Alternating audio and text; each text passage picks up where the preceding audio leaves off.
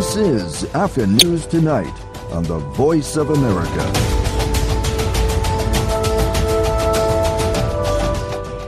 Hello and welcome. Welcome to V O A Africa. Thank you for joining us. I'm Yahyas Wehib in Washington. Here's what's coming up on Africa News Tonight. The complete lack of action by Eritrean authorities over the last two decades to address the country's troubling human rights situation is a matter of a governmental policy. That's U N Special Rapporteur on Eritrea, Mohamed Abdelsalam Babiker, on how there have been no signs of improvement on Eritrea's human rights issues. Details coming up also. Government troops are entering homes in Chad's capital N'djamena in search of weapons. And the International Rescue Committee says delivering critical humanitarian supplies to Sudan through the Red Sea has become too dangerous. These stories and more on Africa News Tonight.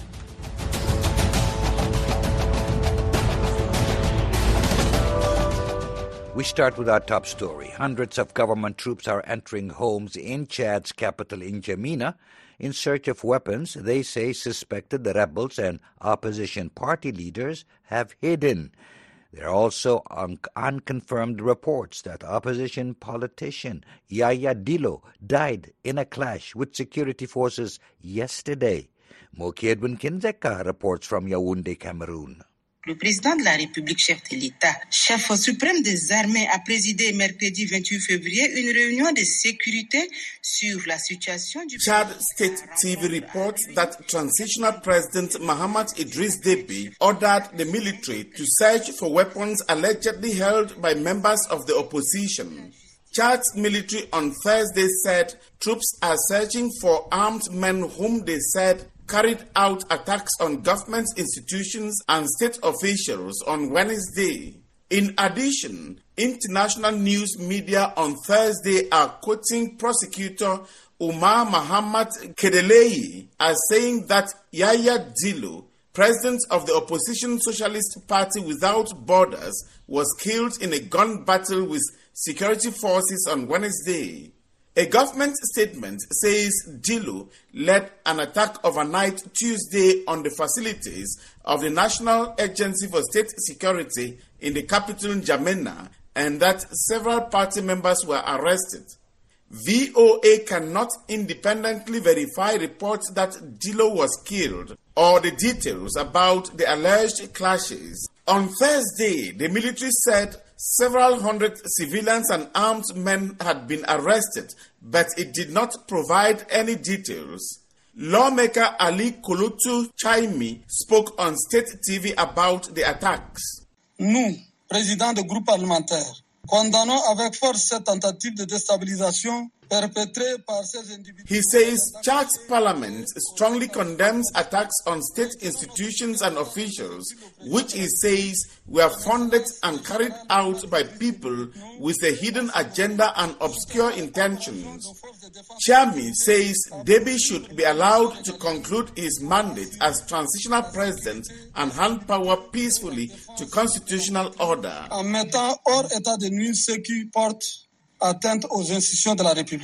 Chaimi said Parliament wants government forces to arrest those who organized the attacks, assure the safety of civilians and government officials, and protect Chad's territorial integrity. Opposition parties and civil society groups say the clashes provoked panic. Many people fled N'djamena. Takiland Ndolesem is president of the Popular Front for the Liberation of Chad. He spoke to V O A by telephone from N'djamena.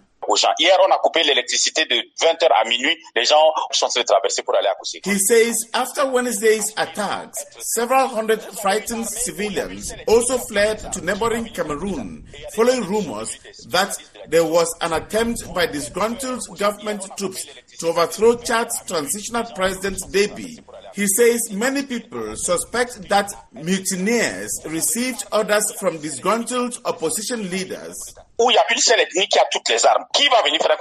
Neither Chad officials nor the opposition politicians have said if the gun battles reported Tuesday and Wednesday were a coup attempt On Thursday, Chad's Minister of Public Security and Immigration, Mohammad Chafadin Margui, said he visited Cameroon communities near the border to encourage those who had fled to return. He said crisis meetings were held with Cameroon officials to deal with any people who may have taken part in Wednesday's attacks and are hiding in Cameroon. Cameroon confirms that militaries of the two countries held meetings on Wednesday and Thursday.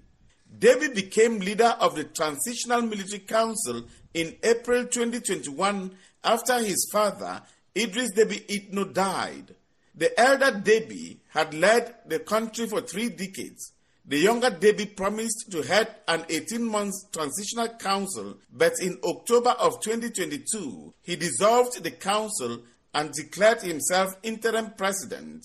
The government has said a presidential election will be held on May sixth to end the transitional period. The former ruling party, the Patriotic Salvation Movement, says Déby will be its candidate. The opposition, however, says there is growing public unhappiness over the idea that Déby would be a candidate. Moki Edwin Kindzeka, V O A News, Yaoundé, Cameroon.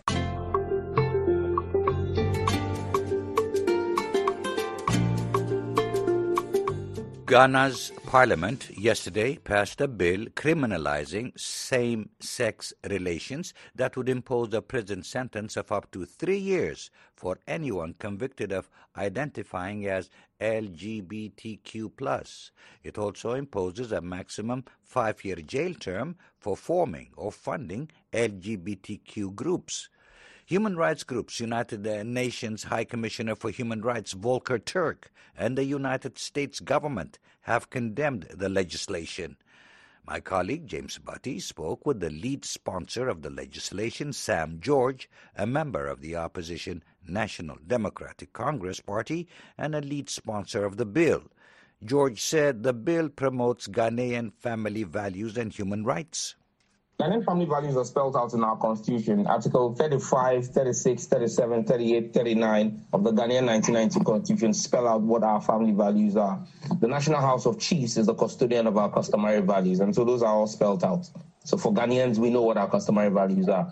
The values of respect for your elders, the value of what a family is, the father, the mother, and their children. These are family values that we are brought up with and trained in. We've got our values properly indoctrinated into us as kids, and we're going to pass those on to our children as well. So, uh, Honorable, um, do you think uh, that President Nana Akufo-Addo might sign this bill? It holds power and trust for the Ghanaian people. As parliamentarians, we represent the Ghanaian people. The Ghanaian people unanimously in parliament through their representatives passed a law. The president only holds power and trust for us. His own whole responsibility is to sign it into law. If he fails to do that, the constitution will give us the power to bring it back to parliament, and two-thirds of members of parliament will pass it into law without a precedent.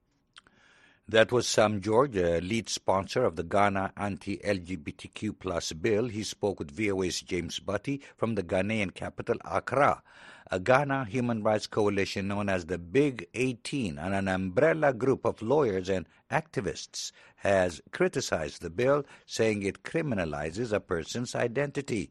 Members of Ghana's L G B T Q community told the French news agency A F P they are worried about the bill's passage, saying it could create an environment of persecution.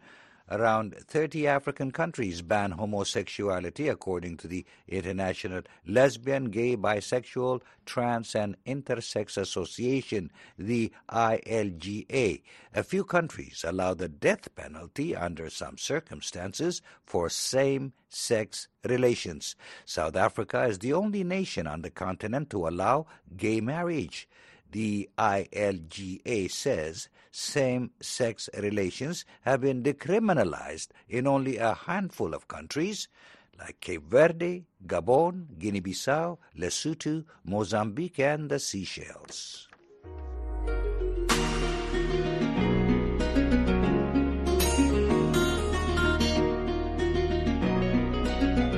Human rights experts warn that Eritrea maintains an iron grip on its people through repression and widespread systematic impunity for grave human rights violations. The experts reported on the situation to the United Nations Human Rights Council yesterday. Lisa Schlein reports from Geneva. The experts report the state of human rights in Eritrea continues to be dire, with no signs of improvement.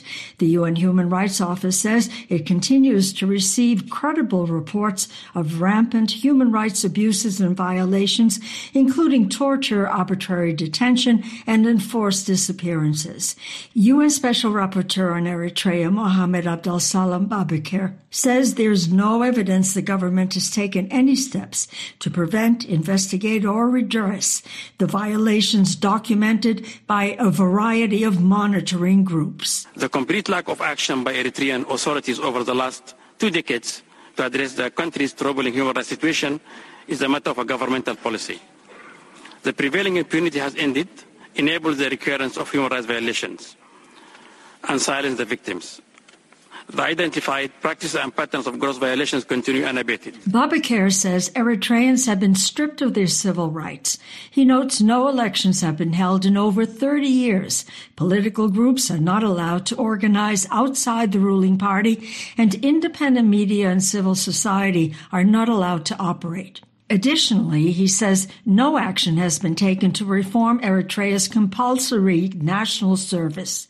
Because of the country's indefinite military service, he says Eritreans continue to suffer gross and horrific abuse, including forced labor and sexual violence. I routinely receive information regarding individuals who have been conscripted for the past twenty years, who have been deprived of their civic and social and economic rights, including the right to work, the right to life, family life, freedom of movement, and the right to education.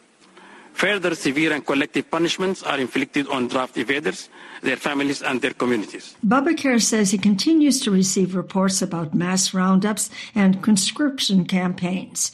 He says the Eritrean Defense Forces, or E D F, still operate in Ethiopia's Tigray region, despite an agreement with Ethiopia to withdraw. And, he adds, he continues to receive allegations of E D F involvement in human rights violations in Ethiopia. Chargé d'affaires of the Permanent Mission of Eritrea in Geneva, Habtom Zerai Ghermai, accused the rapporteur of unfounded allegations. He said Eritrea has been a victim of this politicized and selective mandate for the last twelve years. Rather than being a violator of human rights, Ghermai said the promotion and protection of human rights lies at the heart of his country's nationhood. Lisa Schlein for V O A News, Geneva.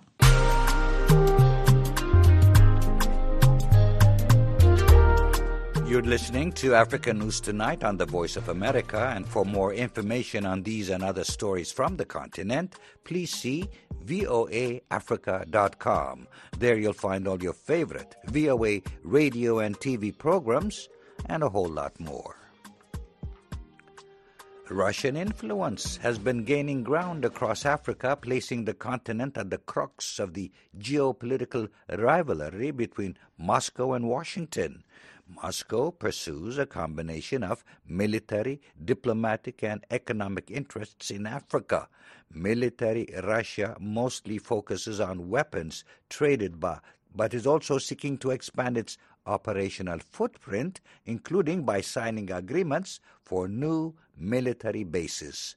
David DeRoche, associate professor at the U S National Defense University, discussed Russian involvement in Africa with V O A senior analyst Mohammad El Shinawi.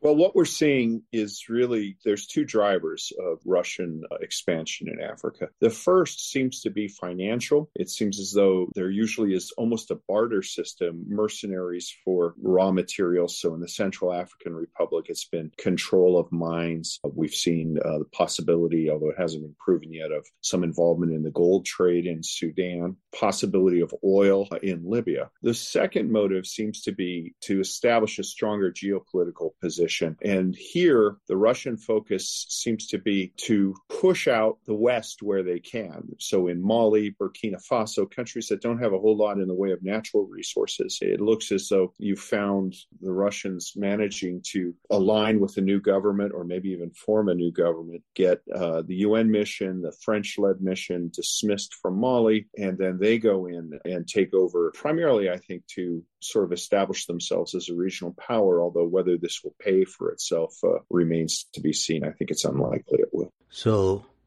would Russia manage to establish a naval base in Libya? Uh, that's a good question. I, I honestly don't know. I think that uh, it probably would be able to have frequent rights to land there, but I don't think they would have the ability to have a fully functioning naval base the way they have it in Latakia. And given the fact that all of their warships can't transit the uh, Bosporus right now, so I think that it would just be a little bit of a reach for them. You know, their, their, their ships have to go from Saint Petersburg or from the Arctic all the way into that. I think that just the burden of having two bases when they really only have enough ship traffic to justify the one, and the added expense and the security considerations, I think might be a little bit too much for the Russians. Official relations between the Kremlin and African counterparts are modest but growing. In addition to seeking military bases, Moscow has inked military cooperation agreements with at least nineteen African countries since two thousand fourteen. How serious is this military cooperation between Russia and African countries? It's serious, but it's not determinative. So usually what the Russians will do is offer to send a few people from these African countries to various schools. There will be some weapons sales, but you know, right now, Russia's not in a position to export weapons. They need everything for the war in Ukraine. And uh, you know, these countries generally are rather poor. They don't have, a, they're not a lucrative market. I mean, the, the people that pay for Russian weapons are Algeria and India with their natural gas. So that's a real issue. The bigger concern is uh, what we've seen in Mali, for example, where it appears that part of the agreement is we'll go in and solve this insurgency for you. And the way they do it is basically by massacring the civilian population in the area where there's insurgents. I think that this has the potential to create a lot more instability in Africa and ultimately will work against uh, not just African interests, but also against Russian interests. How different would be the role of the newly established Africa Legion from that of the Wagner Group and Russian involvement in Africa? I don't think it'll be that different from the outside. I think that they'll continue to do the same things.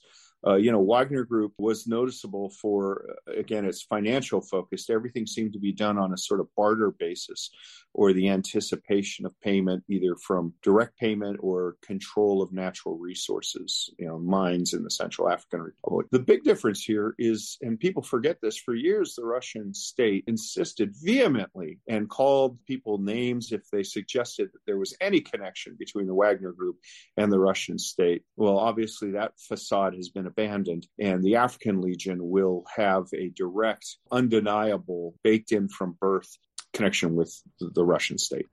That was David DeRoche, Associate Professor at the U S National Defense University, speaking with V O A's Mohamed El Shinawi.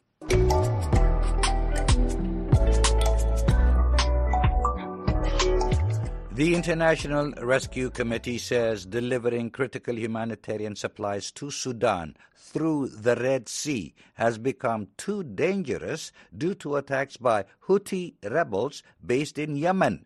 Instead of, the agency says it will use alternative but more expensive routes to deliver humanitarian supplies needed by millions of Sudanese. Mohammed Yusuf has the story from Nairobi. Getting humanitarian supplies to millions of Sudanese affected by the country's more than ten months of conflict is getting expensive and risky due to the Yemen's rebel group's violent activities in the Red Sea. The International Rescue Committee says its logistic partner will now bypass the Red Sea route and deliver supplies through Jebel Ali port in the United Arab Emirates on the eastern side of the Arabian Peninsula. It says the new route will raise transportation costs by more than forty percent. Sally Anyanga works with the International Rescue Committee. She says the new route will also increase the shipping time for supplies from approximately two weeks to more than a month. Yeah, uh, so the alternative routes involve longer transportation distances, yeah, leading to increased transit times and uh, causing delays in delivering critical aid to those in need, making our operation very challenging and also expensive at the same time. Uh, we're not able to get uh, pharmaceuticals on time that are used by our health team. According to aid agencies, more than twenty-five million people in Sudan are in need of humanitarian support in the wake of the war between Sudan's armed forces and paramilitary rapid support forces that broke out in April twenty twenty-three. Due to insecurity, most aid agencies have moved their operations to Port Sudan, where they are able to receive and supply aid to the needy. Anyanga says it is critical that humanitarian aid be allowed to enter Sudan through all available routes. But ultimately, what the people need, what the people of Sudan need most is uh, peace, a lasting peace. Because uh, for the last several months, uh, we've seen that uh, civilians have been a target. Uh, more than thirteen thousand have been killed. We've also seen aid workers being a target. And, and so we need to um, to make an end to all this and to ensure that Uh, aid reaches uh, uh, the people in need on time. Humanitarian agencies, experts and some government officials in Eastern Africa have expressed concerns about Houthi attacks on ships, saying the attacks affect the security and economic situation of the countries that rely on that route to receive goods. U S and the British forces have targeted Houthi positions to deter attacks, but the group continues to launch rockets and raids on ships, hampering the free flow of goods and services. Edgar Githua, a lecturer at the United States International University, Africa, who specializes in international relations, peace and conflict, told V A a global effort is needed to stop Houthi attacks before they make the situation worse for many countries. The international community needs to, to deal with the, the Houthi rebels who have now turned to blatant piracy in the name of supporting the Israel-Palestinian conflict. But now they are now hijacking ships and creating a logistical nightmare. So I think there needs to be a huge response on that, because it will not only affect the humanitarian crisis, it will affect food prices, it will affect so many things that are touched that rely on the logistical support of that corridor. So that, so the international community needs to just step up. Late Tuesday, the U S military reported shooting down five Houthi drones in the Red Sea. The U S Central Command said the drones had presented a threat to merchant and naval vessels in the region. Mohamed Yusuf, V O A News, Nairobi.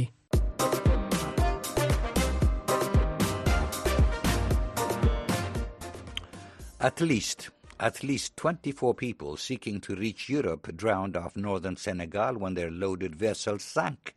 The governor of the Saint Louis region, Alioun Badar Samb, says twenty-four bodies have been found since yesterday.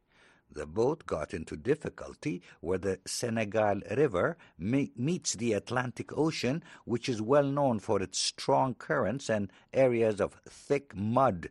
Samb did not say how many people were missing from the vessel, which witnesses said could have been carrying more than three hundred people. A number of survivors managed to reach shore and dispersed among local residents. Senegal's coast is an increasingly common departure point for Africans fleeing poverty and unemployment and heading to the Canary Islands, their port of entry into Europe.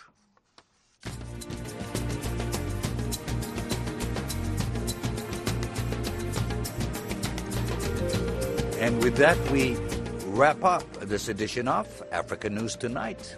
I'm Yahyas Wehib in Washington. For all the latest developments on the continent twenty-four seven, visit our website at voa africa dot com.